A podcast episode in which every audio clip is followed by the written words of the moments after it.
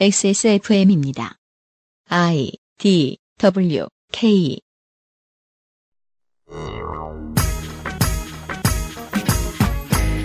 재산, 실업률, 자살률, 타인과 정부, 기업에 대한 신뢰도, 녹지의 면적, 수면 시간, 설탕과 커피의 소비 이 모든 것이 조사가 가능하고 우리의 행복에 영향을 안 미치는 것은 아니라는 사실도 알아보았지요. 우리의 행복을 저해하는 요소들 위주로 방송하는 컨텐츠가 그 알실이다 보니 조금은 이상한 기분이 드셨을 겁니다. 어차피 어딜 가나 나쁜 정치인이 있고 그 결과 온 세상은 다 나쁜 상황인데 행복을 찾다니 라면서요. 시사 말고요. 여러분 개인의 행복에 대해 고민해보는 시간이라는 것을 저희가 충분히 설명해드리지 못한 모양이네요. 이것저것 알기 싫다 보니 가장 알기 싫은 게 나의 행복이 된 것은 아닐까 합니다.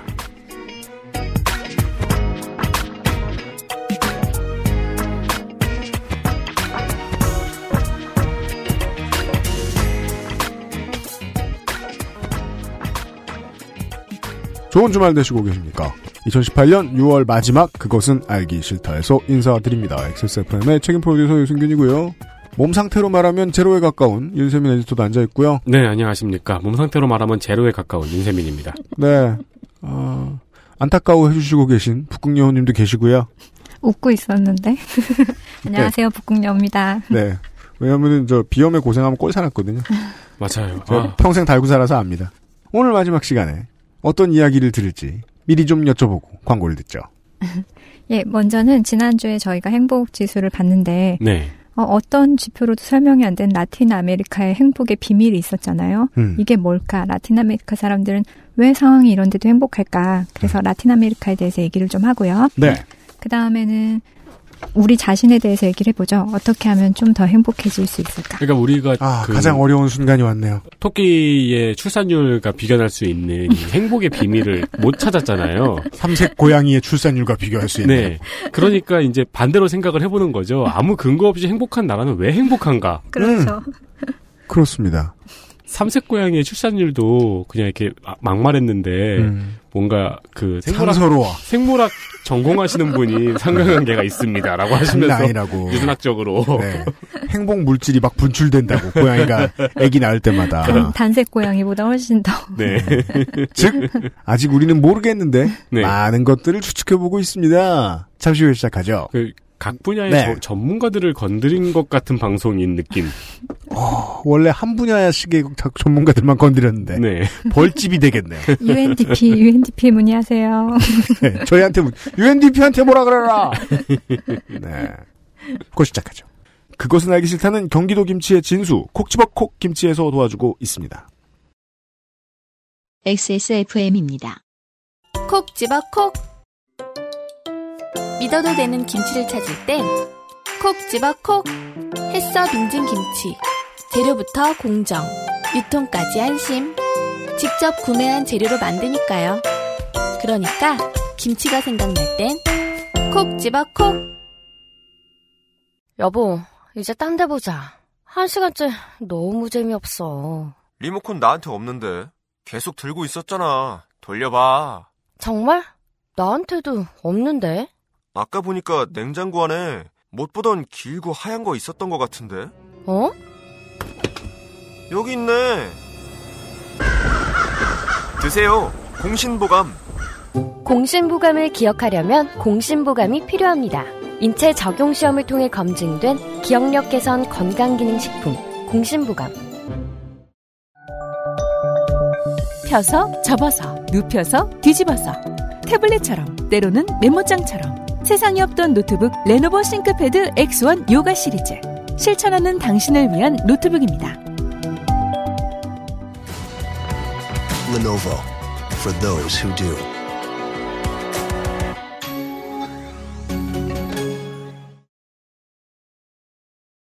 미국 아래의 아메리카 대륙의 구분이라는 게 워낙에 좀 복잡합니다. 네. 그리고 이제 그 어, 독립을 소중히 생각하는 꼭 민족주의가 아니라고 하더라도 어, 많은 라틴 아메리카의 사람들 서- 적지 않은 라틴 아메리카의 사람들은 라틴 아메리카가 라틴 아메리카라고 불리는 것은 정의롭지 못하다고 이야기하기도 합니다. 음. 왜 라틴이냐?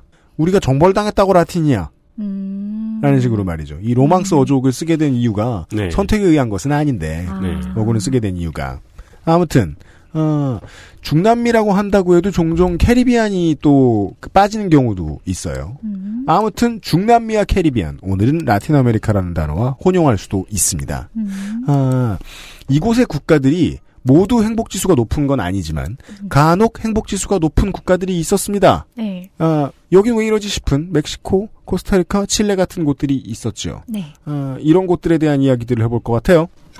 예, 맞습니다. 남아메리카 행복의 비밀을 밝혀라. 먼저 우리가 HDI 지수에서도 봤지만 남아메리카는 보면 정치 상황도 불안하죠. 음. 독재자도 있어요. 네. 소득도 낮아요. 경제적인 불평등도 심했습니다. 아까 진위계수 거의 4점대, 막 5점대까지 올라갔고요. 음. 극빈층의 비율도 높은 편이고요. 마약 생산지로 소문이 나 있기도 하고 얼마나 많이 소문났으면 그걸로 컨텐츠도 만들잖아요. 그렇죠. 범죄율도 높아요. 총기 소지율도 있는 편이고 음. 그다음 범죄에 대한 국가 통제력도 약합니다. 음. 폭력이 만연하고 부패 지수도 높았죠. 음. 그리고 요즘은 물질 중심적인 가치관이 많이 들어왔다고 해요. 지난 10년간이요. 음. 근데 왜 행복한 거지? 이런 궁금증이 들더라고요. 네. 그래서 저희가 여지껏 남아메리카의 부정적인 면을 많이 봤지만 그러면 그래도 행복한 데는 이유가 있을 텐데 그래서 그 이유를 한번 찾아보려고 남아메리카가 그럼 어디에서 높지? 이런 걸 한번 찾아봤어요. 코스타리카나 멕시코나 이런 데는 HDI에서 상위 국가거든요. 발달한 나라 중에 하나죠. 네. 그래서 높은 그룹으로 분류가 되고 국가 총생산도 중위권 이상입니다. 그리고 특히나 코스타리카 같은 데는 복지 제도가 잘 돼 있는 편이라고 해요. 네. 그래서 여러 가지 지표보다는 행복한 것이 더 사실이기는 하지만 그래도 그 지표가 아주 형편없는 데서 그런 건 아니고 어느 기준 이상으로는 지켜지고 있다. 뭐 쟁취하고 있다 이런 거고요. 보시면 그 아까 여섯 가지 지표로 행복을 측정한다고 했잖아요. 뭐 소득도 있었고 뭐도 있었고 뭐도 있었고 네. 그런데 일곱 번째가 그러니까 아까 그 여섯 가지가 전체 행복 지수의 4분의 3 정도를 설명을 한다면 나머지 3분의 1은 그 전날 행복을 느꼈는지 아니면 뭐 부정적인 감정을 느꼈는지 이런 이런 주관적인 질문으로 나머지 3분의 1을 설명을 해요. 어제 일- 너의 하루는 어땠니? 네, 그런 식으로. 1인당 GDP, 네. 기대 수명, 네. 사회적 지원, 음, 선택할 수 있는 자유, 음, 예, 기부, 관- 관대함이라고 표현하셨죠? 그렇죠. 네. 예, 부패에 대한 인시, 인식, 예, 요 여섯 가지가 나름 어떻게 보면 객관적인 걸로도 볼 수 있는 건데 요 여섯 가지가 사실 이 전체 행복 지수 점수 행복 얼마나 행복하세요? 점수의 4분의 3을 설명을 할 수 있고 나머지 3분의 1은 사실 설명이 안 되는 부분이라서 이 부분은 이제 그 주관적인 어제의 그 행복감이라던가 이런 걸로 설명을 하려고 노력을 하는 거죠. 네, 근데 그렇게 치면 남미 사람들은 긍정적인 어제 경험한 긍정적인 경험이 정말 극단 아니 다른 데 비교 불가로 높아요. 음, 어제 그러니까 짱이었어. 빨, 빨았다. 아니면 빨았다는 제외한다면, 네. 아 입사 시험에서 어, 시험 문제는 다 틀리고 네. 면접만 대박 잘 본 사람이 있을 수 있어요. 입사 시험에서 시험을 망치고 음, 면접도 망쳤는데 음. 저녁에 친구가 술을 산 사람도 있을 수 있죠. 너무 행복한. 그러니까 합격이라면 말이에요. 네. 그 수능을 나머지 세 과목은 버리고 한 과목만 다 맞아서 네. 대학을 간다거나 뭔가 이, 그런 미스테리한 느낌. 제가 약간 그런 케이스인데. 그래서 여기 보면은 어 그 전날에 긍정적인 경험을 했거나 뭐 부정적인 이런 이런 거를 점수를 냈을 때 1위에서 10위까지가 있으면 그 중에 8개가 남미 국가입니다. 아, 음. 그러니까 Central America, 남미와 네, 캐리비안 다 중남미. 포함한. 네. 네. 11위, 12위에는 그나마 아이슬란드, 덴마크, 그다음 14위에 노르웨이가 들어와 있긴 하지만 15위까지 봐도 온두라스, 니카라가 다 이렇게 남미 국가예요. 어, 온두라스 이제까지 총기 사고의 천국이라고 말씀드렸는데. 그러니까요. 네. 음, 어제 제일 행복했던 나라 대륙은 남아메리카네요. 네, 그렇게 그냥 그것만 묻는다면 정말 그럴 수도 있어요. 네. 우와, 이거 뭐야? 그래서 이 남아메리카의 낙천성으로 보자면 평균적으로 그런 긍정적인 답변이 6.7점이거든요. 전 세계 평균이. 아니, 세계 평균은 5.4점입니다. 네. 근데 어, 코스타리카 7.15, 멕시코 6.92, 브라질 6.7, 니카라가 쿠바 5.4 이렇게 해서 거의 6.7점 이런 정도가 되기 때문에 세계 평균으로 치면 긍정적인 경험은 남미가 대륙별로 봤을 땐 최고예요. 음. 오히려 서유럽보다도 서유럽 평균 6.9거든요. 그래서 네. 코스타리카가 그 중에서도 이제 행복 지수를 조사를 하면 혼자 1등을 하기도 하고 그러는 나라였는데 코스타리카는 그 중에서도 복지 네. 제도가 잘돼 있는 편이고요. 네. 그다음 군대가 없다 그래요. 음. 그리고 건강보험, 교육 이런 게 잘 돼 있어서 공공복지가 잘 돼 있는 편이라고 합니다. 네. 쿠바의 복지 상태에 대해서는 전 세계에서 유명합니다. 음, 그렇죠. 네. 아, 맞아. 의료 뭐 이런 것도 뛰어나다고 네. 하죠. 그리고 지금 우리가 지금 보고 있는 이 조사 결과들은 어디서 온 건지 여쭤봐도 되나요? 이거요? 이거 전부 다 이 행복지수 보고서에 있습니다. 아, 이것도 예, 124페이지 보시면 WHR에 있는 거예요. 네네네. WHR에 있는 기록 가운데서 지금 이제 질문 하나하나 좀 봐도 되나요? 그럼요. 네. 어, 북극여우님 골라오신 표들을 보고 있거든요. 아, 예, 이 표는 또 다른 데에서 왔는데요. 어디서 왔나요? 여기 밑에 나와 있을 것인데 International 어, 사회 조사 프로그램 모듈이고요. 여기에서 가족과 성 역할 변화하는 성 역할에 대한 챕터에 나와 있다고 하네요. 어, 몇 가지 질문들에 대한 국가별 그 답변지들의 통계를 저희가 지금 보고 있어요. 네. 지난 4시간 동안 늘 그랬듯이 재밌는 것들인데요. 근데 이 이제 보고서를 보다 보니까 이 남아메리카가 특별하게 어, 행복한 이유 중에 하나가 관계성이라는 어, 설명이 있었어요. 관계성. 네, 관계성. 그래서 거기와 관련된 지표들을 한번 찾아봤는데요. 네. 재밌습니다. 네, 보시면은 이런 것도 조사를 하는 게 참 신기했는데요. 그죠? 부모님과 함께 사는 성인의 비율. 야, 근데 이게 지금 전 세계적으로 보면 네. 다 중남미 네. 캐리비안 국가들이에요. 그러니까요. 어, 도미니카 Republic은 거의 50%에 가까운 수가 부모님과 같이 살고요. 도미니카, 과테말라, 멕시코, 베네수엘라, 페루, 콜롬비아, 엘살바도르, 에쿠아도르, 칠레, 아르헨티나, 브라질. 순서예요, 이게 세계 순위가. 네. 전 세계 순위가. 네. 이게 이쪽 대륙 아닌데 처음으로 나오는 게 그 바로 뒤에 있는 이탈리아예요. 네. 이탈리아는 그래도 가족 중심 문화가 네, 있다고. 네. 우루과이까지. 네. 그러니까 다 이쪽 네. 대륙의 국가들이거든요. 네. 이쪽 대륙과 예 아니 이상합니다. 몇 개를 좀 더 봐야 되는 걸까요? 네, 다른 것도 한번 보시죠. 어, 보면은 학교 들어가기 전에 아이들을 돌보는 사람이 가족 중에 있는, 그러니까 유아원이나 보육원에 보내지 않고 가족들이 아이를 네. 돌보는 음, 그런 비율을 보면 아르헨티나는 거의 90%에 가깝죠. 음, 그러니까 이게 그냥 생각해 보면 옛날엔 어떻게 그러고 살았대라고 하고 음. 한국처럼 3차 산업이 고도로 발달한 국가에서는 절대로 이러면 안 되는 음. 심지어 정치적으로 매우 틀려먹은 네. 것으로 여겨지는 문제잖아요. 음. 당장 저희도 수요일 날, 음. 이, 어, 초등학교 이하의 교육기관 등록률을 봤잖아요. 음. 네, 그게 낮으면 낮, 부정적인 것처럼 음. 이야기를 했었고요. 음. 네. 근데 아유, 굉장히 예. 음. 근데 뭐, 아르헨티나 거의 90%가 부모에 의해서 보육을 받고 있고, 아, 네. 멕시코 80%. 네. 유치원은 갈 수도 있죠. 그, 아, 그렇죠. 네. 근데 daycare, 네, 그렇죠. 예, 뭐 이런 것들은 그냥 집이 다 하는. 네.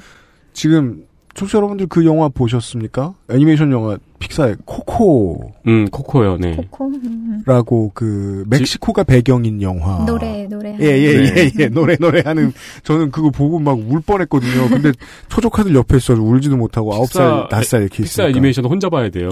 그니까 말이야, 이게 네. 뭐야, 조카들이 내 울면 놀릴까 봐 울지도 못했네. 난 죽을 뻔했어, 슬퍼가지고. 나업볼 때 5분 만에 대성통곡 해가지고 업은 그 앞장면이 너무 슬퍼서 대박 다운돼가지고. 네 저기 저 그거 학교 도서관에서 혼자 봤거든요. 어, 멕시코. 높은 나라가, 아르헨티나, 멕시코, 스위스, 베네수엘라, 칠레 순서예요. 네. 그 다음에 또 스페인이에요. 네. 아니, 스페인은 아니지. 스페인은 유럽이잖아. 아 근데 이제 그 위에 위에랑 치면. 위에랑 비슷하다는 아, 거죠. 예, 예, 예. 음. 네, 그리고 아까 뭐 행복하다고 나왔던 북유럽 국가들은 굉장히 낮은 편이고요. 네.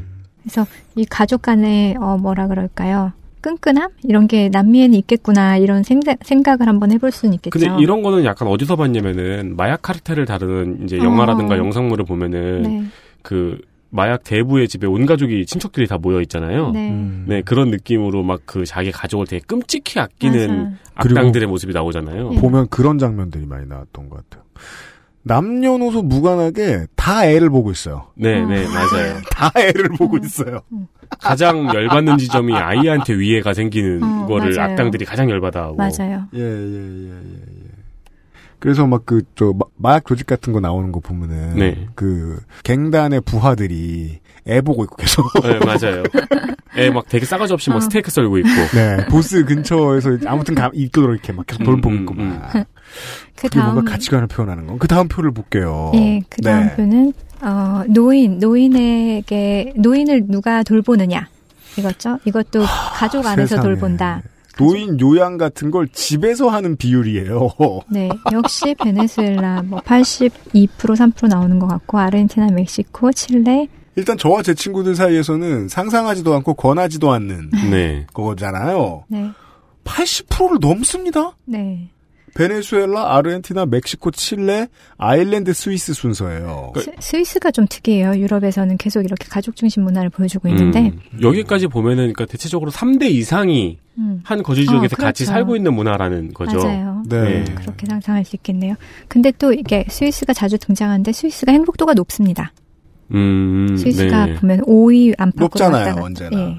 네. 계속해서 그, 여기서 관계성이라고, 어, 앞으로도 다른 표를 더 봐야 되겠지만, 관계성이라고 북녀원이 설명해 주신 건 일단 가족 관계인 네, 가족 관계, 관계. 친밀함. 네, 것 같네요. 그 다음 표도 그런 얘기거든요. 예, 사람에게 직접 물어본 거네요? 네, 어떤 사람의 주된 인생의 목표가 부모님을 자랑스럽게 하는 것이다. 네. 예, 아니요. 혹은 정도에 따른 답변. 그러니까 5점이면은 정말로 부모님을 위해 사는 게 내 삶의 목표다. 그 다음에 음, 음. 뭐 4점이면 뭐, 뭐, 동의합니다. 3점이면 아닌데. 이렇게. 전 세계에서 가장 높은 게 3.75 정도에 해당하는 것 같고요. 네, 이것도 순서대로 다 이쪽 동네입니다. 네. 과테말라, 에쿠아도르, 베네수엘라, 푸에르토리코, 엘살바도르, 도미니카 공화국, 콜롬비아, 페루까지 다 한 줄이에요. 네. 그 다음에야 유럽 국가가 등장합니다. 사이프러스 하나 나오고. 그 다음에 또 멕시코, 브라질이에요. 다- 네. 칠레. 그 다음 스페인. 네. 와, 어떻게 이럴 수가. 네. 그리고 저기 아래쪽에 보면 역시 북유럽 국가들은 부모님과의 쿨한 관계를 보여주고 있죠. 음, 그러네요. 네. 아, 그 다음 질문은 이거네요. 아이가 잘하는 것을 보는 것이 가장 큰 희열이다. 네. 이 답변에 가장 긍정적인 이 음. 질문에 가장 긍정적인 답변을 한 평균을 보여준 나라가 덴마크, 멕시코, 아르헨티나, 베네수엘라, 스웨덴, 독일, 프랑스 순서. 네. 그리고 그 다음 건 정말 재밌는데요. 음. 지난 한 달 동안 이모나 삼촌이 방문한 두 번 이상 방문한 두 번 이상 방문한 나라. 매우 잦아요. 네. 되게 기준이 매우 잦아요. 한 달에 두번 지난 이상. 4주 동안 두 번 이상. 어떤 사주는 한 달도 안 되거든요. 그죠. 두 번이나. 브라질. 브라질이 아, 비교적 여유 있는 1위. 그 다음은 미국. 전 미국에 있는 그 남미 인구가 많기 때문에 그런 게 아닌가 미국은. 히스패닉의 비율도 높고 네. 네. 그리고 그 강요당한 친밀성 같은 게 있잖아요. 그 음. 저 민족 마을이 다 다 있고 하다 음. 보니까 아 스페인, 이탈리아, 캐나다, 칠레 순서입니다. 네. 네. 여기서 한 가지를 느낄 수 있는 거는요. 쭉 보았더니 아, 아시아를 제거하고 조사한 게 아니거든요. 음, 음. 그러니까요. 매우 탈아시아적인 결과가 나오고 있습니다. 관계, 관계의 친밀성. 이제 이거는 가족을 넘어서는 친밀성인데요. 그 다음 표를 보시면, 네. 어, 아주 가까운 친구가, 어, 매일매일 아니면은 뭐, 한 주에 여러 차례 방문을 했다. 이거는 이제 그냥 보통 TV 꽁트물 네. 같은 데서 볼 수 있는 늘 보는 친구들. 네. 프렌, 프렌즈. 네. 시콤에 어, 나오는. 그 1위가 브라질. 네. 브라질 엄청 와 가만 바쁘겠어요. 브라질? 사람들은 친구도와 한 이모도와. 주에 몇 차례 매일같이 친한 친- 가장 친한 친구들을 만나는 비율이 65%예요. 그니까요. 65% 나머지 나머지 25%는 이모 삼촌도 만나야 되고 스페인하고 스페인하고 이탈리아는 거의 남미 마냥 껴있네요. 아까부터. 그렇죠. 네, 남미인 척. 그다음 칠레, 오스트리아, 그다음 미국 있고요. 왜 그냥 우리 개인한테 좀 오늘 마지막 시간이니까 개인한테 좀 많이 물어봐야죠. 네. 제가 그 식구들 만나고 친척들 만나고 이런 게 싫은 이유는 식구들과 친척들이 싫어서가 아니거든요. 음, 식구들과 친척들이 만나서 뭘 하는 것이 뭔가 사회에 의해서 강요받은 듯한 느낌이고 네. 그것 때문에 박탈당하는 시간이 아쉽다는 생각을 저 말고도 많은 사회 구성원들이 공유하고 있다는 그 공기를 제가 알기 때문에 음. 똑같이 저도 싫어하는 것 같아요. 음. 이게 뭐냐면 사회 악은 아니라는 거예요. 친척의 존재가. 그렇죠, 그렇죠.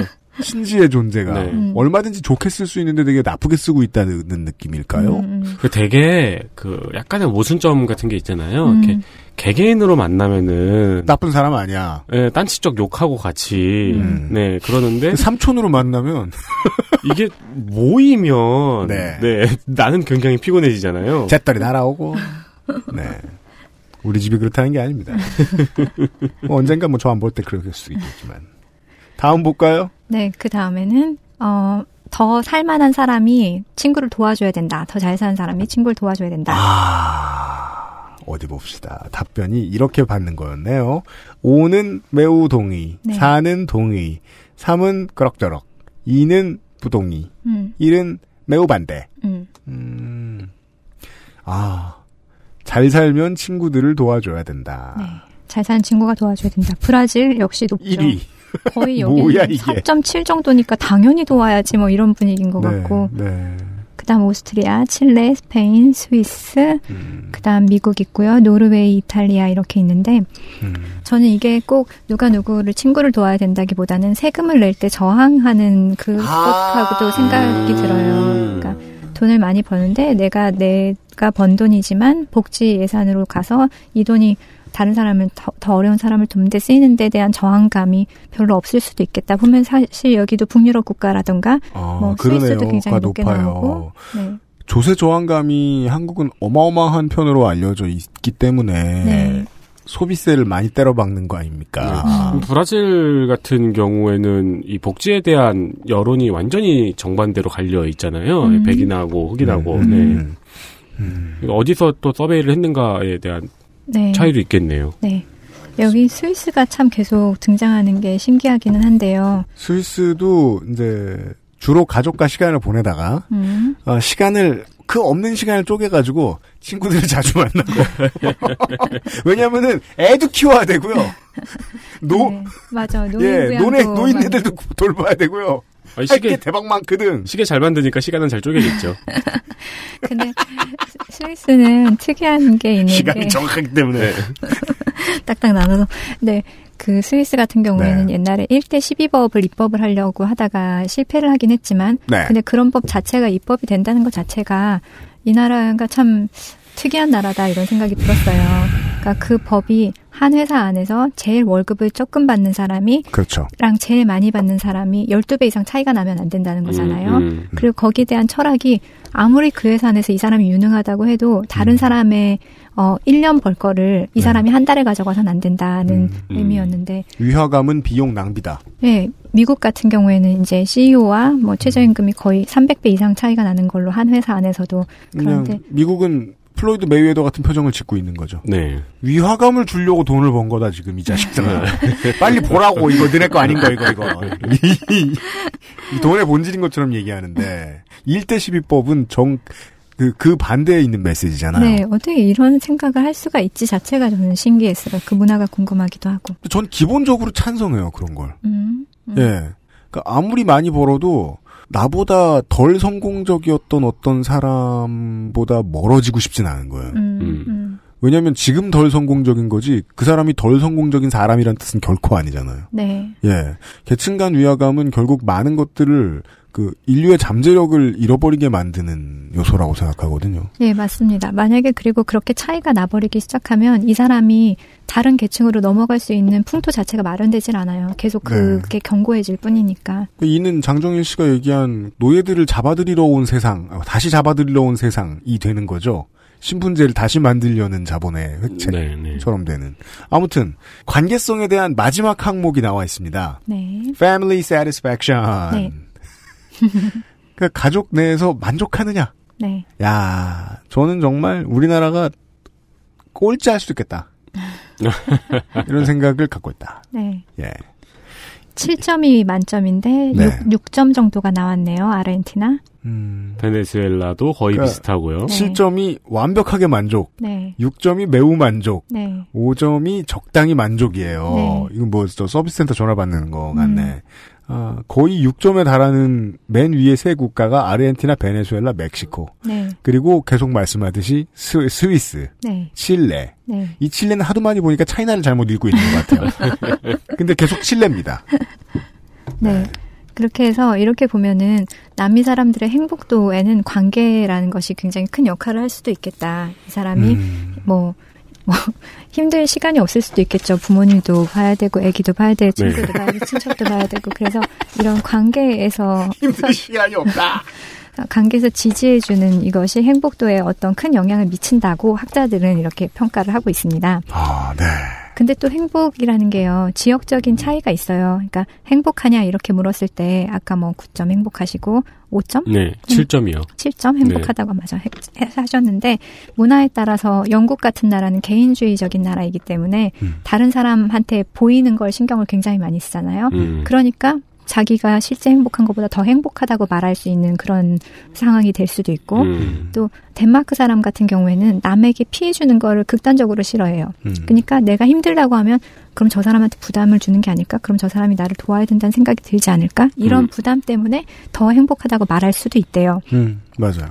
또 중국이나 스위, 스웨덴 같은 경우에는 중용, 라곰 이런 것 때문에 음. 적당히가 가장 좋은 거거든요. 네. 음. 그렇기 때문에 어, 9가 아니라 한 5, 6 정도로 행복한 게 행복한 거다. 음. 이렇게 생각할 수도 있고. 남들이 힘든 만큼 힘들어야 된다. 네. 그러니까 뭐 그래서 적, 적당히 중간 정도의 값을 낼 수도 있고. 음. 또 일본 같은 나라는 과시하는 거를 어, 별로 좋아하지 않기 때문에 그래서 생각보다 더 적게 말할 수도 있고요. 네. 그래서 문화별로 차이가 있기 때문에 그렇죠. 뭐, 네. 네. 우리나라는 이 행복, 답변은 이 답변의 불안정성, 불완전성에 대해서 말씀드렸어요. 우리나라는 행복하지 않다고 말하는 게 약간. 예, 네, 트렌드잖아요. 그렇죠. 예. 행복하다고 하면 또 이상하게 보일 것 같기도 하고 뭐, 뭐 돈 꺼달라고 그러고 그러니까. 네. 그러니까 소확행이란 개념 저도 비웃고 사람들도 다 비웃는데 실제로 소셜에서 자기 행복에 대해서 이야기할 때는 소확행 말고 는 아무것도 말 안 해요. 아, 그렇죠. 맞아요. 네. 사람들이 싫어할 게 무섭고 네. 음. 예 그러니까 밥, 그, 그날 술 자기가 사야 되고. 네 그렇습니다. 그래서 행복학자들의 분석에 따르면 이제 이 남아메리카의 행복의 비밀은 풍성한 인간관계에 있다. 인간이 행복하게 만드는 느끼는 그런 여러 가지 요소가 있지만 그 중에 가장 중요한 것이 관계입니다. 네. 그래서 가족이든 친구든 어, 상, 어떤 뭐 관계든 상관없는데 그런 좋은 관계에 있거나 또 유지하고 있는 사람들은 행복을 크게 느낀다고 합니다. 그리고 최근 영국 조사에 따르면 삶의 목표가 있는 사람, 그리고 그것이 더군다나 긍정적인 목표의 경우에는 행복에 큰 영향을 미친다고 해요. 음, 그러니까 우리 부모를 죽인 원수를 죽여야지 하면서 20년 동안 준비하는 사람들이 영화 속에 있잖아요. 네. 그건 이제 몰입감에서 오는 행복이죠. 예, 그 목표 말고. 그 뭐- 긍정적 목표. 아, 긍정적 긍정적 목표요? 목표. 내가 이걸 개발해서 저기 뭐 아프리카에 있는 사람들한테 큰 도움이 되는 걸 개발할 거야. 뭐 이런 음, 긍정적인 네, 뭐 목표 현대 있잖아요. 연구를 뭐 그냥 짧게만 말씀을 드리면 어, 좋은 인간관계, 음. 긍정적 목표. 네. 음, 내가 이 복수를 완성해서 천국에 있는 어머니에게 큰 도움이 되는 복수를 완성할 거야. 도망 못 가게 하네. 아무튼 그렇다고 해요. 그리고 음. 남미는 아까 보셨듯이 그 성인 인구 부모님과 사는 비율이 남미 압도적이죠. 40%에 네. 육박하고 미국은 10%고 유럽은 7%래요. 그리고 어 미취학 아동, 그다음 친척이 뭐 이런 것들도 그렇고 가족 돌봄, 노, 노인 돌봄 이런 거 전부 다 굉장히 높은 퍼센트를 기록했잖아요. 음. 그래서 이 남미의 행복의 비결은 가족 관계, 친구 관계, 인간 관계다 이렇게 결론을 내렸더라고요. 아, 나 이거 청소 이거 스포 아닙니다. 결국 코코 영화 보면서 내가 울 것 같았던 이유도 결론에서 보면 그게 가족 이야기이기 때문이었어요. 음. 음. 예, 되게 큰 스포. 근데 그 안동, 보세요. 안동도 이렇게 행복할까요? 안동이요? 네. 아 거기 가족 왜? 집성촌 뭐 네, 이런 네, 거. 네, 네. 아, 네. 아, 그거는 그냥 청취자 전 세계 청취자 여러분 다 알고 예, 북극여원이면 모르는 거죠. 예. 왜요? 안동은 시장도 가족, 지역구 국회의원도 가족. 네. 진짜 이런 걸 나쁘게 봐 오면서 저도 살았고, 아, 우리 청취자 여러분들도 비슷하게 생각하실 것 같고, 그런 분들도 있을 것 같고. 예, 그러니까 이걸 듣고 있을 것 같고, 네. 해서, 어, 이렇게 뭔가 대단한 걸 깨달은 것처럼 말씀을 드리고 싶진 않습니다만은, 어렴풋이 뭔가 그 다가오는 건 있습니다. 음. 예. 내 주변에 금전적인 지원, 네. 뭐 이런 것으로서의 support 말고 정말 가까운 사람인데 support해줄 사람이 있으면 행복도는 급상승합니다. 음. 그게 무슨 뭐 여긴 또 팟캐스트 시장이잖아요. 인기에 취하는 멍청이들 있지 않습니까? 네. 근데 그 똥멍청이 상당히 많습니다. 취하기 좋은 것이니까요. 네. 그들은 왜 갑자기 멍청해지느냐? 주변에 그렇게까지 support를 해주는 좋은 사람들이 없기 때문은 아닐까? 라는 생각 전 정말 많이 하고 접근했거든요. 음, 음. 야, 너는 이런 자랑을 가족이나 친구한테 하면 안 되니? 왜 대중한테 해야 돼? 그만큼 불행해 보이거든요. 음. 실제로는. 예. 주변에 얼마나 내가 믿고 그 즐거울 때 같이 그걸 나눌 수 있는 슬플 때 그걸 나눌 수 있는 사람이 있느냐는 행복하고 무진장 관계가 깊겠다는 생각은 들어요. 음. 네. 네, 그 얘기 이제 좀 더 할게요. 광고를 듣고요. 마지막 시간입니다. 그것은 알기 싫다는 1인 가구의 첫 번째 가구 아이스케어 폴더 매트에서 도와주고 있습니다. XSFM입니다. 침대를 놓기엔 집이 많이 비좁다고요? 매트를 사자니 디자인이 너무 아이들용 같다고요? 매일 쓸 건데 유해 물질이 걱정되신다고요? 사이즈가 작아 혼자 눕기도 빠듯하다고요? 아이스케어 폴더 매트가 답을 드릴게요. 퀸 사이즈의 넉넉한 크기, 10중 고밀도 압축 내장품으로 만들어낸 안락함. 물티슈 하나로 청소까지 간편하게 어디에나 어울리는 모던한 디자인은 기본. 알스케어와 함께 나 혼자 산다. 알스케어 프리미엄 폴더 매트. 오늘날 찾아볼 수 있는 가장 완벽한 비즈니스용 노트북 싱크패드 T 시리즈. 지금 바로 액세스몰 전용 특가로 구매하세요. Lenovo for those who do.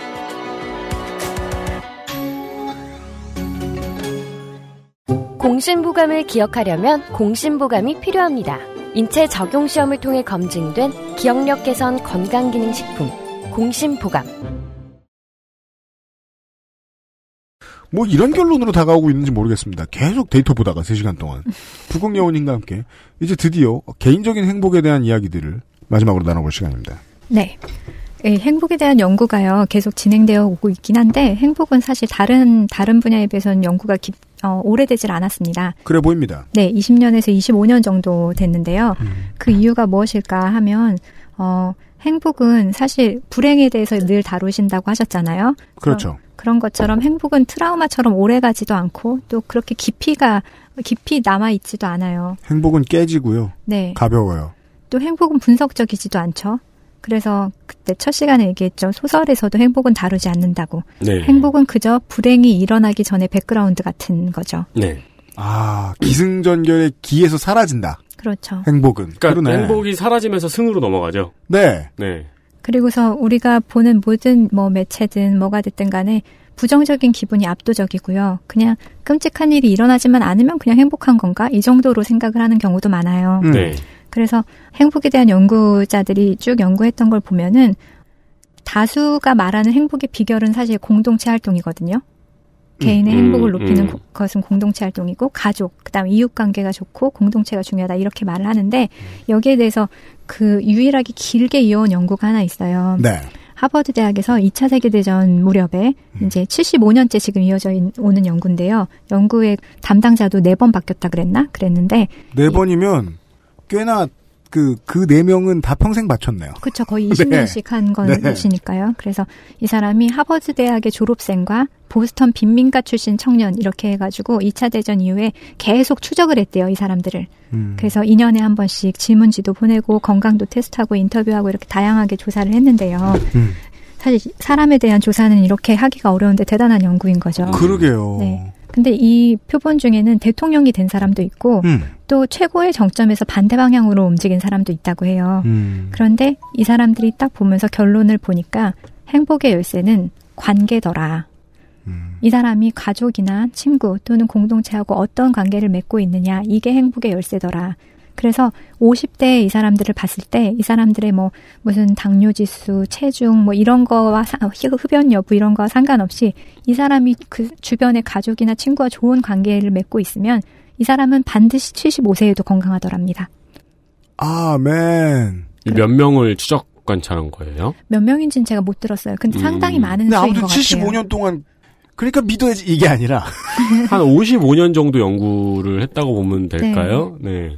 아니요 75년 동안 했다고요. 75년 동안 75년부터 그러네요, 한게 아니요. 그러네요. 예, 75년째 한 연구라고 하고 아, 그래서 이 50대 이 사람들하고 인터뷰를 하고 뭐 추적을 하고 건강에 대해서 조사를 했을 때 여러 가지 지표가 있었지만 음. 이 지표들이 75세에 딱 정확하게 이 사람들이 건강하게 잘 살 것이다라는 것을 보일 수 있는 지표는 이 사람의 관계성이었대요. 뭐야 이거 근사치가 있잖아요. 우리가 음. 아이스크림까지 갔다 왔는데. 그러니까요. 그래서 행복은 좋은 결과를 위한 자원이고 토양이고 이런 건데요. 이러, 이러면 이제 좋은 관계를 유지하고 있는 사람이 결국은 행복하다는 거잖아요. 음. 그리고 이렇게 만들어주기 위해서 나라에서도 노력을 해야 될 것 같은 게 왜냐하면 행복한 사람일수록 창의적이고요. 호기심이 많고요. 문제 해결 능력이 뛰어나고 또 어, 이런 사람일수록 뭐라 그럴까 한번 해볼까 한번 도전해 볼까 이런 이런 마음이 있는데요. 행복한 사람일수록 음. 그리고 행복도가 높은 조직일수록 포용력과 소속감이 높아지고 그 다음에 어떤 해결책을 낼 때 나만을 위한 해결책이 아니라 공동체와 타인을 위한 해결책을 낸다고 합니다. 행복한 사람이. 이건 지금 한국이 유리처럼 투명하게 보여주고 있죠. 행복감이 낮다 보니 만인을 다 배척하잖아요. 네. 네. 그 만인의 사연은 들어볼 생각도 없죠. 음. 그리고 아, 조금 전에도 말했지만 행복할수록 건강하다고 했고요. 그러니까 이게 결국은 행복감이 국가 경쟁력인 거예요. 행복할수록 네 소속감이 증대되고 타인과 남을 위한 해결책을 내놓고 음. 창의적이고 그러니까 이거는 정말 나라에서 사람들의 행복감을 높이려고 노력을 해야 되겠다는 생각이 들더라고요. 근데 나라는 뭐 나라대로 하는 거고 개인은 또 개인대로 노력을 해야 되는 거 아니겠습니까? 네. 그래서 어, 불행을 없애는 제도뿐만이 아니라 행복을 강화하는 정책을 늘리는 것과 어, 동시에 우리는 어떻게 하면 그럼 행복을 해- 행복해질 수 있을까? 어떤 노력을 해야 될까? 이런 생각을 해봤어요. 아, 드디어 예, 종교인이 되어 약을 팔기 시작하고 계십니다. 네. 첫 시간에 예측했던 그대로의. 아이스크림. 그냥 안양역에 내리면 이런 말씀 하시는 분 많은데. 그리고 막 출마한다? 이 행복함은요, 이제 네. 이거는 어 이걸 귀납적으로 분석을 해보면 행복한 사람들 있잖아요. 이 사람들의 특징이 있을 거 아니에요. 음. 그래서 이 사람들이 어떤 특징이 있나 보면 공통적으로 이렇게 드러나는 게 있는데 일단 어, 성격이 외향적이라고 합니다.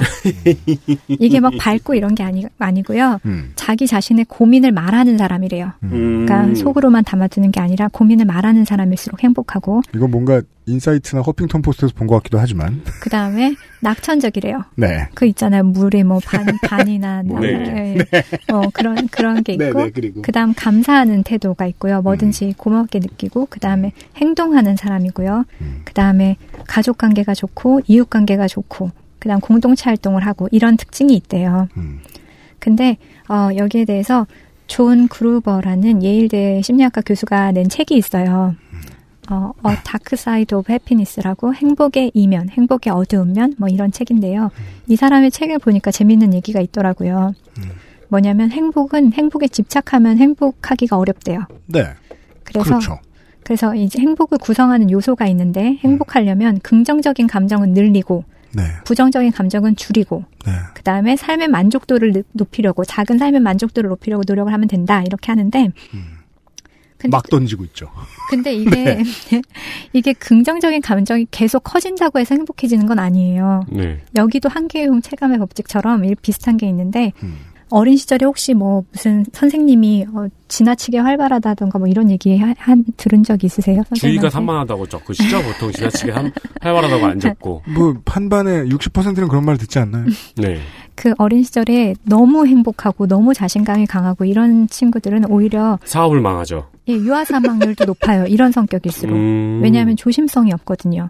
그리고 다른 사람의 충고나 경고를 받아들이지 않고 그러다 보니까 위험한 일에 노출될 가능성이 높습니다. 네. 그래서 사람에게 있어서 이 행복회로만 돌아가다 보면 과거의 부정적인 경험을 축소하고 과소평가하고 무조건 잘 될 것이다 이렇게 여겨서 완고하게 되고 자신이 원하는 대로만 움직인다고 해요. 아, 그냥 뭐 흔히 얘기하는 시련을 못 겪어본 삶에 대한 그렇죠. 표현 같은 건가 보네요. 네. 음. 그리고 이런 긍정적인 것만 너무 막 항상 긍정적인 면만 보려고 하는 사람은 오히려 이러다가 알코올 중독이 되거나 폭식을 맞아요. 하거나 맞아요. 이런 경우로 네. 이어- 이어지는 경우도 있다고 합니다. 그렇습니다. 네. 그걸 상상하는 건 연구 결과를 들었음에도 그냥 우리 삶을 돌아보는 것처럼 어렵지가 않습니다. 음. 네, 그냥 기분 좋을 때 뭐, 그러니까 계속 오랫동안 기분 좋을 때 뭐뭐뭐 하다가 꼭 미끄러지잖아요. 네. 그리고 부정적인 감정이 없어지면 행복하다고 하지만 이것도 사실 어느 정도 부정적인 감정은 있어야 돼요. 왜냐하면 인간에게는 본능적으로 기본적인 두려움, 걱정, 초조함, 놀람 이런 게 있거든요. 네. 이런 게 오히려 없으면 이런 사회적 반사신경이 없으면 이런 사람이 사이코패스라고 합니다. 음. 이런 부정적인 자극에 반응이 없는 사람들 있잖아요. 네. 이런, 이런 게 사이코패스라고 해요. 아, 웃으면서 외모 평가하면서 칭찬해주는 사람. 코코를 봐도 안 오는 사람. 아이고, 나쁜 놈들. 네. 그리고 또 이것과 어, 우- 피가 찬 놈들. 예. 우울증이 굉장히 위험한 질환이라고 하잖아요. 음. 왜냐하면 이 우울증이 지속되면 이런 부정적 자극에 대한 반응이 적어진다고 해요. 어, 아예 오랫동안 지속되면은요. 네. 그래서 행복에 집착하면 오히려 행복이 어려워진다고 아까 말씀을 드렸는데 우리가 살면서 여러 가지 선택을 하는데 정말 행복해서 너무 하고 싶어서 하는 선택보다는 목표를 이루기 위해서 하는 선택도 있고 네. 아니면 사회에서 요구하기 때문에 하는 선택도 있죠. 음. 그래서 개인적인 잣대에 맞추려고 막 그렇게 하면 할수록 기대가 높아지고 또 충족하지 못했을 경우에는 불행해진다고 합니다. 이 중요한 기준선은 기대네요, 기대. 네, 기대요. 그 기대가 무엇인지에 대해 기대에 대해 생각해 본 적은 많은데 음. 기대가 무엇인지에 대한 분석 같은 거는 생각 안 해본 것 같아요. 음. 기대는 여기에 따르면 그 행복을 통제하려는 욕심이래요. 그럴- 그럴 수도 음, 음. 있죠. 네, 변인을 없애려는. 그리고 또 행복을 지금 당장 느끼려는 게 아니라 이거 하면 행복해지겠지, 이거 성취하면 행복해지겠지, 이렇게 해서 계속 행복을 유예하는 거죠. 그거는 인간 아닌가요? 근데 그죠. 행복을 유예하는 것. 근데 맞아요. 제 이제 친구 중에 덴마크 사람인데 이 사람 이 친구는 철학을 공부했거든요. 네. 이 사람이 말하는 데- 덴마크의 행복의 비결이 바로 그거였어요. 기대가 높지 않다. 음. 덴마크 사람들은 기대가 별로 높지 않대요. 삶에 있어서 무엇을 해야겠다 이런 목표나 이런 것도 없고 오히려 그런 애들은 벌써 이민 갔을 거라 그러더라고요. 음. 덴마크 사회 안에서는 그냥 소소하게 그렇게 사는 게 그냥 평범하게 사는 게 행복이고 그렇기 때문에 삶에서 행복감을 많이 느끼는 거지 행복이 아주 막 헐리우스타 같이 누리, 누리는 걸 행복이라고 여기면 덴마크 사회에서 살 수도 없고 행복하다고 느끼지도 못할 거라고 그러더라고요. 음. 한국은 어, 거대한 기대와 실망을 바탕에 깔고 일어선 나라잖아요. 네. 음. 예. 그 두 개를 합치면 집값이죠. 네. 인생의 다른 모든 것들도 어, 다른 어디서도 경험하기 힘든 높은 수준의 기대와 높은 수준의 실망을 통해서 이루어지는 것 같아요. 네. quality가. 음. 그 사실 뭐 결혼을 하고 아이를 낳고 이렇게 사회가 요구하는 여러 가지가 있잖아요. 근데 이런 것이 인간의 한 사람의 전체 행복에서 차지하는 행복의 비율은 10%라고 해요. 그러니까 원하지 않는데 사회가 원해서 아니면 이래야 되기 때문에 아니면 누가 하라고 해서 그런 그런 것을 따라가실 필요는 없을 것 같아요. 음. 그냥 10% 포기하고 90%만 행복해도 되거든요. 그럴 리가 없다고 말하고 싶은 거죠. 진짜요? 어, 그리고 이 아까 그 책에 나온 건데 그 네. 여기서 실험을 한번 했대요. 네. 그래서 사람들을 방에 넣어놓고 자 최대한 행복해지려고 노력해 보세요 이렇게 말을 하고 한 방에는 아무 지시 없이 그냥 빈 방에 넣어뒀는데 그리고 나서 이제 이 사람들의 행복도를 나중에 조사를 하면 그냥 아무 지시 없이 둔 사람이 훨씬 행복하대요. 행복하려고 이 사람 뭐 음악도 틀고 뭐도 해보고 막 여러 네, 가지 네. 노력을 하는데 근데 결국은 행복해지려는 스트레스 자체가 행복에 영향을 미치기 때문에 그냥 아무것도 안 하고 냅둔 사람이 가장 행복하다고 합니다. 이거는 불면증 환자가 매일 밤 느끼는 거죠. 저도 제 친구가 음. 그 한마디를 하기 전까지는 진리를 몰랐어요. 제가 이제 잠 못 자는 거에 대해서 십수년을 떠들었더니 어느 순간 귀찮다는 듯이 네. 그냥 좀 두라고 이렇게 말하는 거예요. 음, 둘수 있는 존재인지 몰랐죠. 그죠. 물론 여전히 그냥 못 둬요. 그러니까 지금 하지만 원인은 알게 된 거죠. 지금 잠들면 몇 시간 자는지를 밤새 계산하고. 네, 맞아요. 네.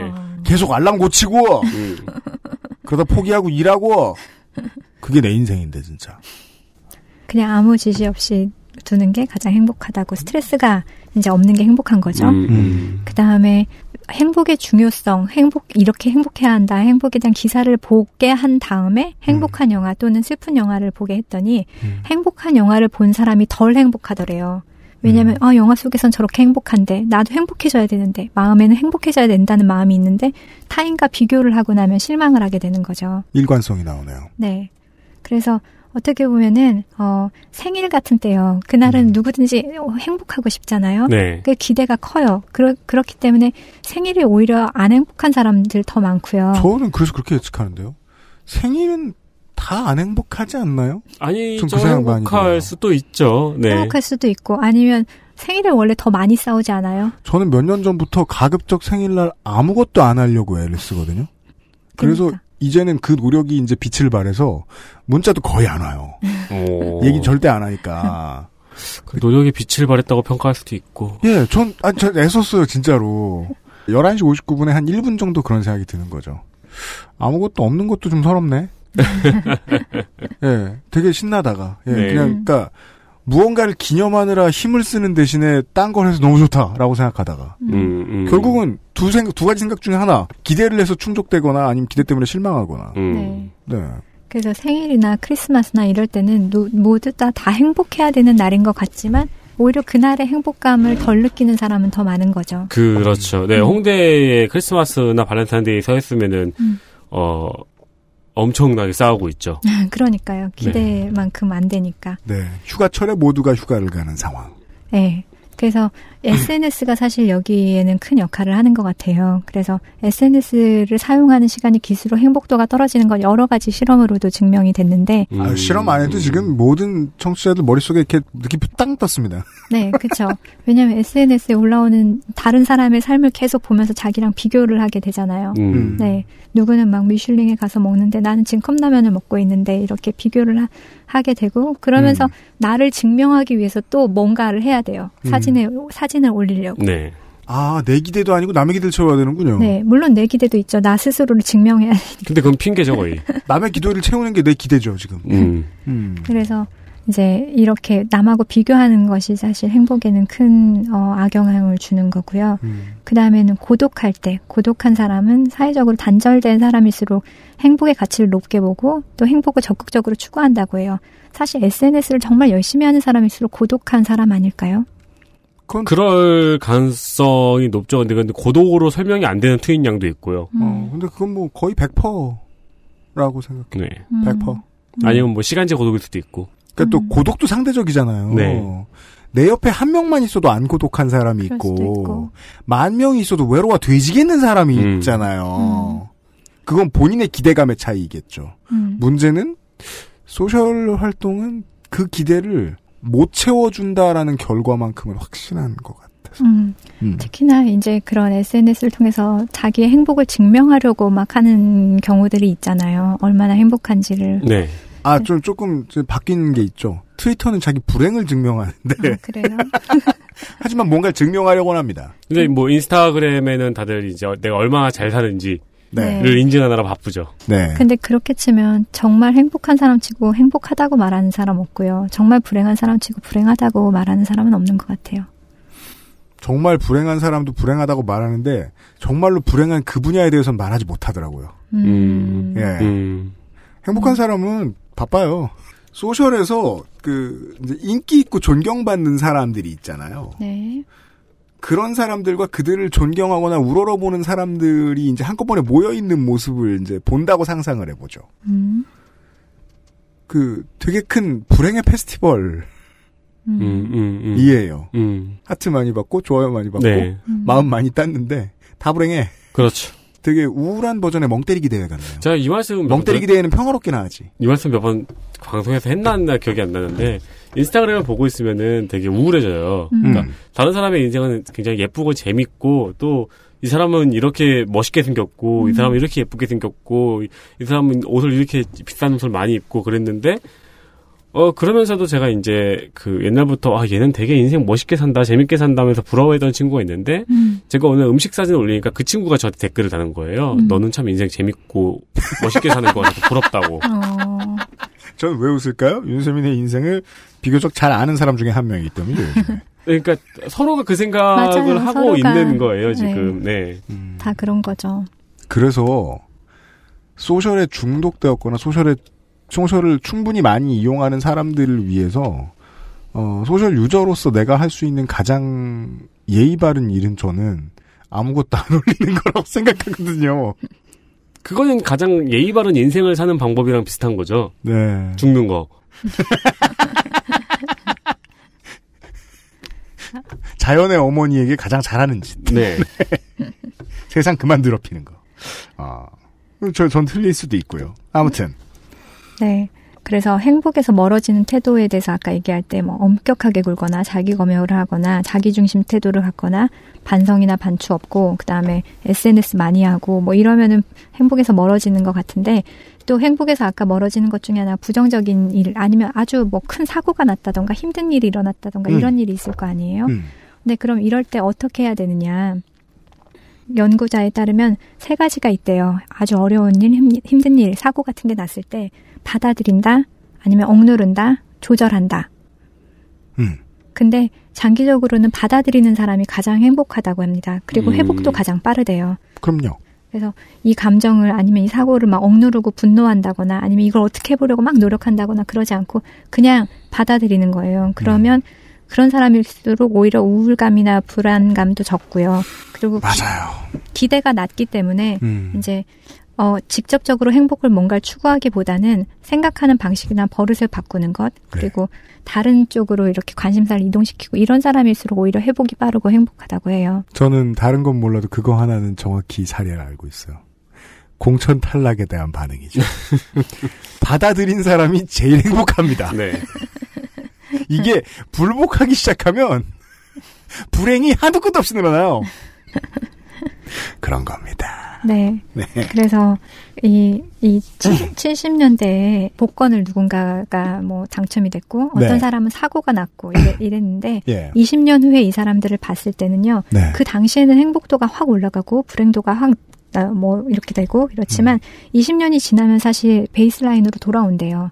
아, 그래요? 음. 아, 아, 아. 네. 네, 그런 얘기 많이 들었던 것 같아요. 네, 누구한테 아주 좋은 일 아니면 아주 나쁜 일이 일어나도 음. 10년, 20년이 지나면 결국 그 사람이 원래 행복했던 그 정도로 돌아온다고 합니다. 복구된다. 네. 네. 그래가지고 이게 어떻게 보면은 아까 우리 아이슬란드랑 그리스 얘기 잠깐 했었잖아요. 이두 나라도 국가 부도 상태를 맞았었지만 음. 네. 이게 조금씩 내려가고 조금씩 올라오는데 사실 아이슬란드는 거의 회복을 하다 했거든요. 음. 그래서 이게 이 기초 체력이라는 게 있어요. 행복의 기초 체력. 이게 튼튼해야지 되는 것 같아요. 음. 그래갖고 결국은 어 저는 이게 행복의 기초 체력이 어떤 무슨 기초 대사량 같은 느낌이 들거든요. 네. 그래서 나 스스로가 기초 대사량이 그냥 행복이 어느 정도가 있는 사람이라면 외부의 어떤 것 자극에 흔들리거나 뭐 높아지거나 낮아지거나 그렇게 큰 변동도 없고 또 그렇다고 해도 원래 기초 체력으로 돌아오게 되는 거예요. 음. 그래서 그러 그렇기 때문에 옛날에 왜 파랑새 동화 있잖아요. 네. 행복을 찾아서 파랑새를 찾아서 막 갔는데 결국은 집에 있는 새가 파랑새였다는. 음. 그러니까 음. 평상시에 긍정적으로 생각하고 아까 큰 바위 얼굴. 찾던 어니스트가 그 얼굴이더라. 네, 네. 그러니까요. 음. 그래서 아까 그 행복한 사람들의 뭐 증상 있죠. 증상이라고 하긴 그렇지만 음. 어, 뭐 감사하는 태도가 네네네. 있고 뭐 이런 음. 이런 거 뭐 하루에 햇빛 20, 분씩 쐬고 음. 요즘 말하는 아까 소확행 얘기했지만 소확행도 사실 행복을 늘- 행복감을 증가시키는 데는 굉장히 좋은 거죠. 작은 것에서 행복을 음. 찾으려는 노력. 그게 이제 미디어가 얘기하면 아주 나쁜 불순한 의도인데 음. 자율적으로 그렇게 하는 건 나쁜 일이 아니죠. 음. 좋은 일이죠. 네, 그래서 초기에 우리가 첫 시간에 말할 때 행복이라는 게 행운이라던가 운명의 아니면 신의 미소 이런 거였는데 지금은 오히려 이렇게 거창한 것이 아니라 그러게요. 첫 시간엔 신의 미소였어. 행운이었고. 그러니까요. 혹은 뭐 충분한 지위, 네. 네. 적당한 부. 네. 옛날 철학자들이 말한 거는 네.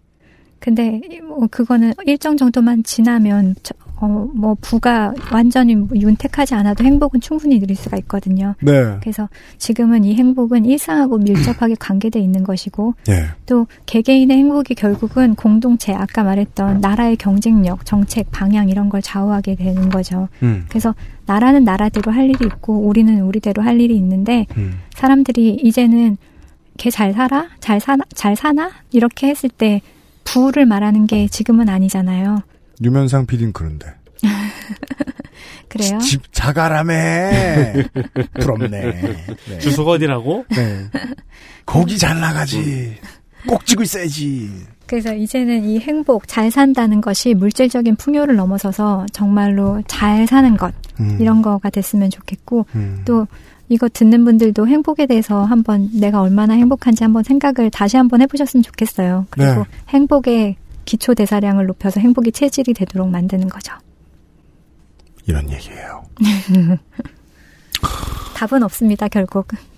네. 북극여우님은 아, 북유럽 연구소를 하면서 앞으로 어떻게 됐으면 좋겠어요? 소장님의 인생이. 저요? 전 지금도 되게 행복한 편이거든요. 네. 근데 뭐 여러 가지 궁금한 것들도 많고 비전이 나를 행복하게 해주는 이유는 계획을 세울 수 있잖아요. 예, 그 계획에 따라서 그냥 천천히라도 뭐라도 할 수 있게 해주고. 그 버트란드 러셀의 세 네. 가지 살아가는 이유인가 아세요? 음, 지식에 대한 추구, 음. 그 다음에 사랑, 사랑을 맛보는 것, 음. 그리고 나를 계속 땅으로 끌어내리는 다른 사람들. 음, 그러니까 내가 행복감이나 지식을 추구해도 뭔가를 알- 알게 돼도 엄청 기쁘잖아요. 그리고 음. 사랑을 하게 되면 엄청 기쁘고 그 하늘을 둥둥 떠다닐 수 있는데 그때 내 발을 잡아서 땅에 불러내리는 다른 사람들. 음.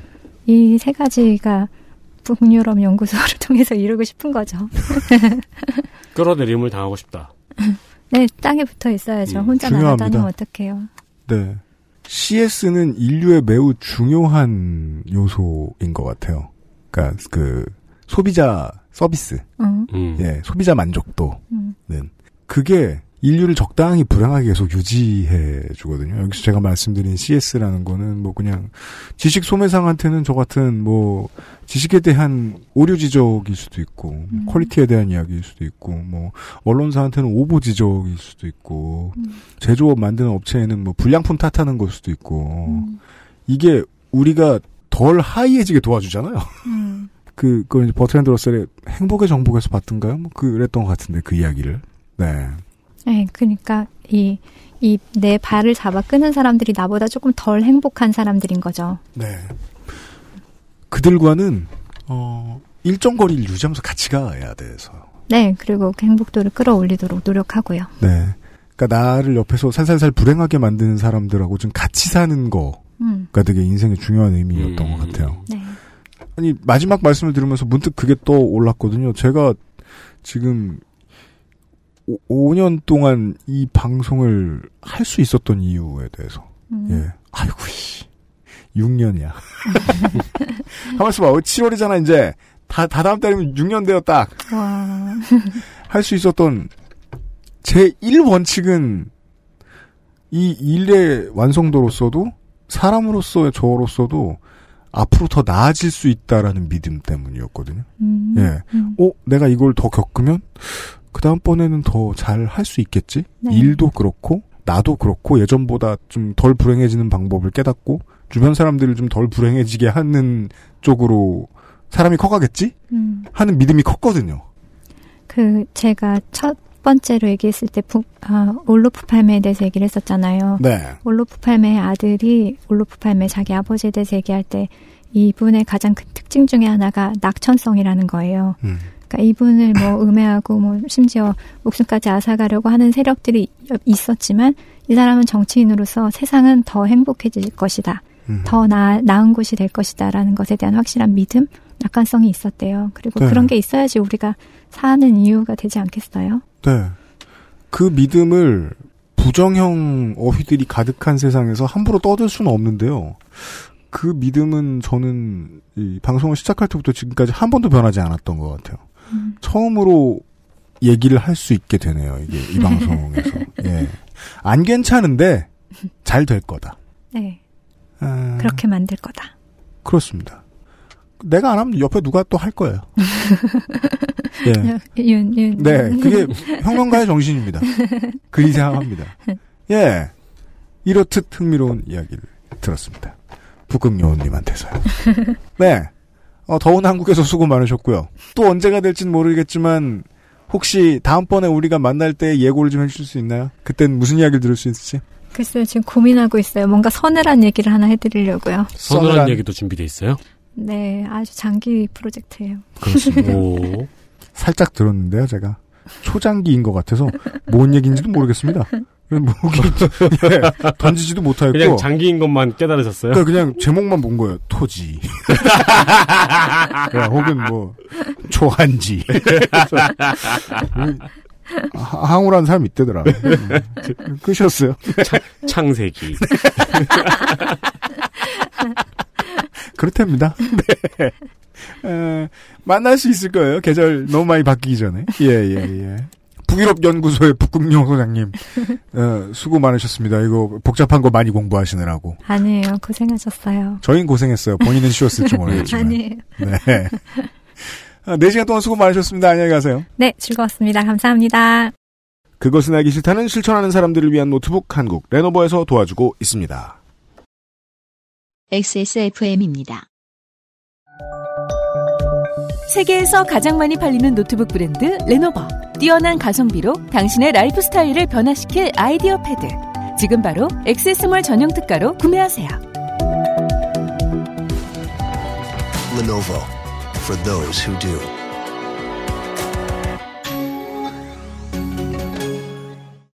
콕 집어 콕.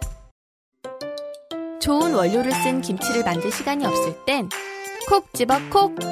배추, 무, 고춧가루, 생강, 전부 국산. 다시마, 홍합, 표고버섯도 아낌없이 쓰죠. 그러니까 김치가 생각날 땐 콕 집어 콕. 층간소음 걱정 없는 아이들 세상. 운동장을 아이에게. 알스케어 프리미엄 폴더 매트.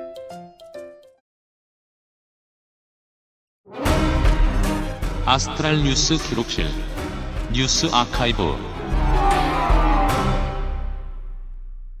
뉴스 아카이브입니다. 오늘은 6월 30일 저희들은 지금 업데이트를 한국 시간으로 6월 30일에 했고요. 네. 프라이드 주간이고요. 그렇습니다. 1905년입니다. 1905년입니다. 네, 6월 30일. 음. 아인슈타인이 특수 상대성 이론을 발표합니다. 그냥 상대성 이론하고는 다릅니다. 네, 저는 몇 년 전까지도 이 특수 상대성 이론이 일반 상대성 일반 상대성 이론의 진화형 같은 건 줄 알았어요. 특수해져가지고 막. 네, 네. 그러니까 일반 상대성 이론 먼저 나오고 네. 좀 이따가 특수하다 이러고 나 낸줄 알았어요. 프레쉬맨이 되듯이. 그런 건 줄 알았는데. 네, 문과생들의 오랜 숙제죠. 그러니까 왠지 알아야 될 것 같은데 이 정도는 알다가도 모르겠는. 네. 이제는 이제 그 대학교 수업 시간에 들어가면 이것을 이론이 아니고 원리 뭐 이런 식으로 가르치곤 하는데 네. 그렇다고 상대성 원리라고 부르진 않더라고요. 그건 이미 단어가 있어서. 네, 네. 예. 아, 다만 저도 별로 할 말은 없고 심심하면 가끔씩 저의 술버릇 중에 하나인데 EBS 수능 강의 봐요. 음. 되게 재밌어요. 네. 그 물리 시간에 EBS 수능 강의에서 몇 년 전에 본 건지 모르겠습니다. 요즘 본 걸 수도 있고 특수 상대성 이론 얘기를 하는 거예요. 음. 물리 원이었어. 내가 기억이 맞다면. 아, 진짜요? 물리 원인데 상대성 이론을 얘기를 하는 거예요. 네. 그러면서 선생님이 교과서에 보시면 이러는 거예요. 음. 큰 충격을 받았습니다. 그 와 교과서 무섭네 요새 상대성 이론이 들어있어요. 문과생 중에서 미적분을 안 배웠던 시기가 있었어요. 요즘엔 다시 문과 미적분을 다시 배운대요. 근데 잠깐 안 배웠던 세대가 있었어요. 음. 네네네. 그 저거든요. 네. 그래서 굉장히 이제 미적분 얘기가 나오면 굉장히 주눅 들고 막 그러거든요, 저는. 네. 이렇게 가끔 자신들의 불만족을 이야기해 보는 것은 행복에 도움이 됩니다. 음, 네. 네. 자랑을 너무 해서는 안 되겠지만요. 어, 그러니까 빨리 딴 얘기 합시다. 네. 세계에는 두 명의 마, 마네가 있습니다. 네. 한 명은 인상주의 화가인 에드와르 마네고요. 그렇습니다. 그리고 마네 한용운이 있죠. 그렇습니다. 태어난 시기는 좀 차이가 있습니다. 네. 1944년 6월 29일에는 마네 한용운이 사망했습니다. 그렇습니다. 어, 제 발음을 못 이기는 윤세민의 원고가 님의 침묵을 휩싸고 도네요. 네. 뭐야 이게. 네. 너는 민족이 있냐? 다음. 2001년의 이야기입니다. 네. 6월 29일. 신기하게 들어본 적 없는 단어가 있습니다. 네. 언론사 세무조사. 언론사 플러스 세무조사 들어본 적 없습니다. 네. 국민의 정부에서 2001년 2월 8일부터 언론사의 일제 세무조사를 실시했고요. 이를 6월 29일에 발표했습니다. 어유 이때 세상 무너지는 것 같은 사설들 많이 나왔습니다. 그렇죠. 원래 이전에 1994년에도 세무조사를 한번 실시했었는데요. 이때는 결과를 발표하지 않았지만 국민의 정부에서 진행한 일제 세무조사에서는 결과를 발표했습니다. 네. 당연히 조정동은 세무조사를 하기 전부터 음. 언론 길들이기, 언론 탄압 등 난리가 났었죠. 그렇습니다. 발표 결과로는 탈루 소득액 1조 3,594억 원과 음. 탈루 법인세 5,056억 원을 찾아냈습니다. 네. 그리고 방상훈 사장, 김병관 동아일보 명예회장, 부사장 등은 구속이 됐습니다. 음흠. 근데 방상훈 사장은 이때도 사장이었네요. 그렇습니다. 제가 이 기록을 원래 조선일보 DB에서 찾아냈어요. 음. 가장 많은 추징금을 낸 조선일보는 아직도 삐져 있습니다. 네. 네. 왜 우리 추징금이 제일 많냐? 이런 식으로 막 칼럼도 내고, 음. 기사 내고 그러니까 국, 국세청에서는 니네가 제일 많이 버니까! 라고. 그거 크게 말하지 않을 거 국세청.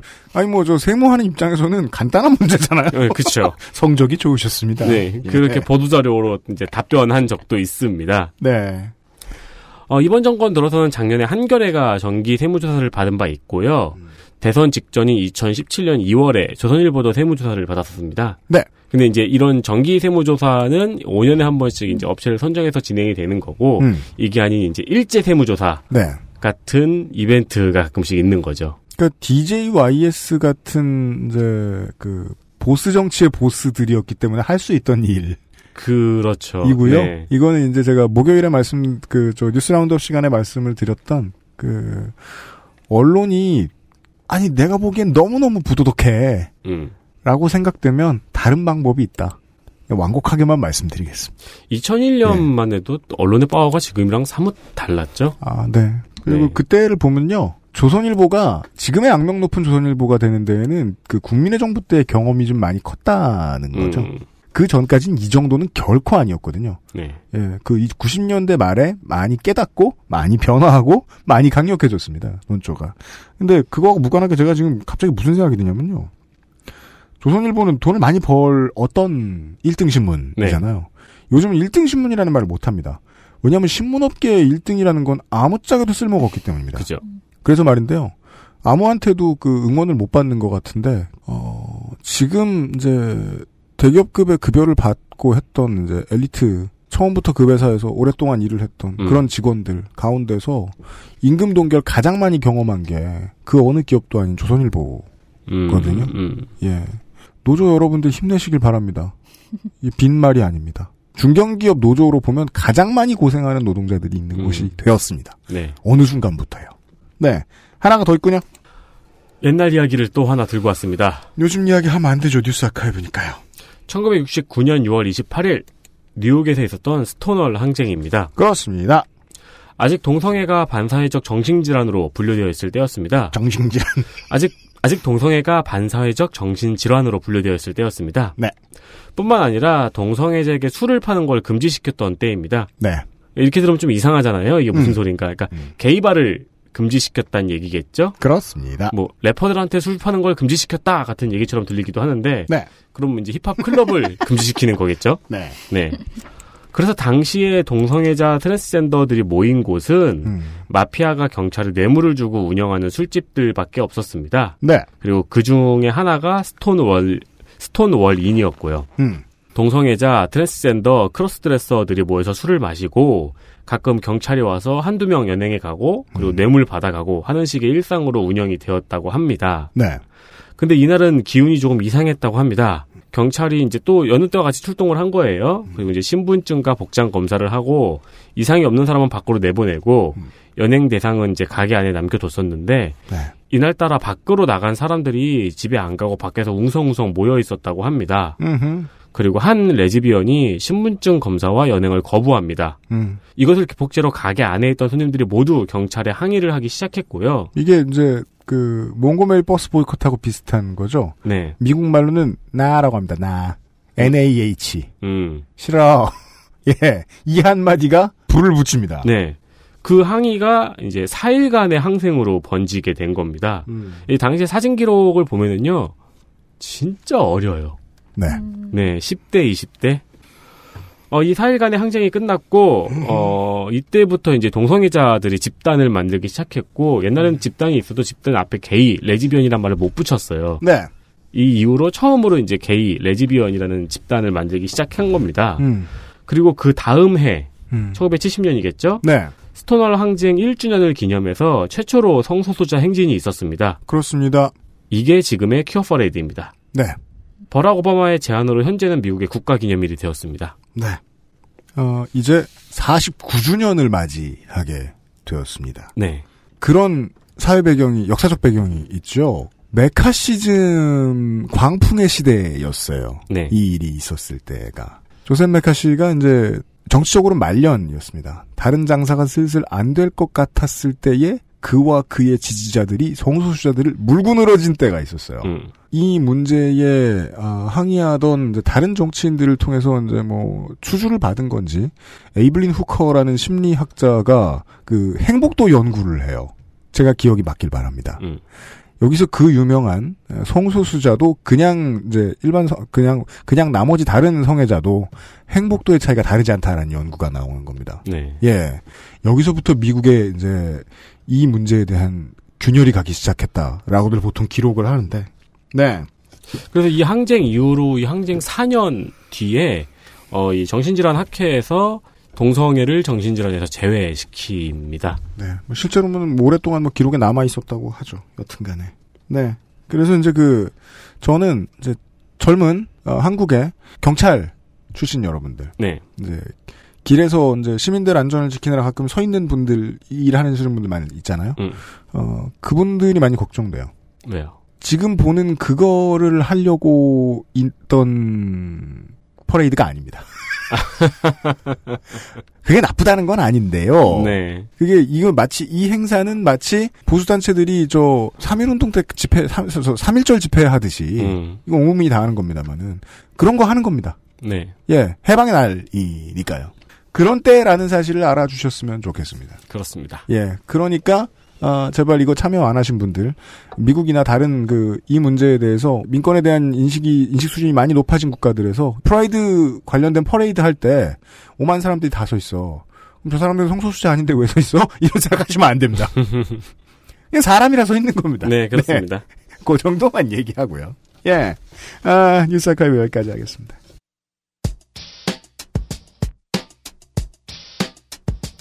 저는 제가 이제 두 번째 시간에 그 제 행복도가 10에서 어 저 1 to 10에서 9 정도 된다라고 말하고 스스로 되게 이상했거든요. 왜요? 이건 뭐 행복한 척을 하려고 그러는 거야. 안 불행한 척을 하려고 그러는 거야. 음. 예. 저는 맞는 것 같아요. 맞는 것 같아요. 네. 어, 대박 나쁜 일들이 많았는데, 이 일을 하면서, 네. 어, 이 일 안 했으면 못 겪어봤을. 삶을 이렇게 살지 않았으면 못 겪어봤을. 그 모든 건 결국, 어, 나중에 좋은 일들로 되돌아오더군요. 음, 음. 그러니까 무슨 과정을 겪었기 때문에 그랬는지 모르겠지만, 네. 결국은 양분이 되더군요. 쓸모 있는데 쓰이게 되더군요. 네, 네. 예, 예, 예. 말씀을 그렇게 하시기도 하는데 음. 개인의 역량이기도 해요. 그런가요? 네. 아무튼 안 괜찮은데 잘 될 수 있습니다. 방송은 행복한 얘기하면 보통 보수 정치의 프로파간다죠. 따라서 지난 두 주 동안 정치 얘기 안 한 거라고 봐주셨으면 좋겠습니다. 전혀요. 예, 예, 예. 개인에 대한 궁금증만 가지고 이번 방송을 들어주셨으면 좋겠습니다. 다음 주에 가장 정치적인 것은 예, 가장 훌륭한 문학 작품 안에 있죠. 네. 네. 문학 얘기를 하면서 돌아오도록 하겠습니다. 아, 정말요? 모르겠어요. 아직 확실하진 않아요. 음. 네. 그러니까 아, 불확실할 때는 김민아 아저씨가 있어요. 아. 그분으로 때우면 됩니다. 네. 아니면 이번 달에 이제 월드컵이라고 놀고 있는 PD 수첩도 있고요. 네. 어떻게든 준비할 테니까요. 어김없이 다음 주에 만나 뵙겠습니다. 윤수민과 유승균 PD였습니다. 다음 주 276회 뵙죠. 안녕히 계십시오. 안녕히 계십시오. 수고하셨습니다. 수고하셨습니다. 수고하셨습니다. 아이고. 가 콤브레인 효과가 있긴 있네요. 아이고 시간을 넘겨버렸네. 죄송합니다. 음, 많이 넘겼네. 뒤에 약속 있으셨어요? 아니요. XSFM입니다. I D W K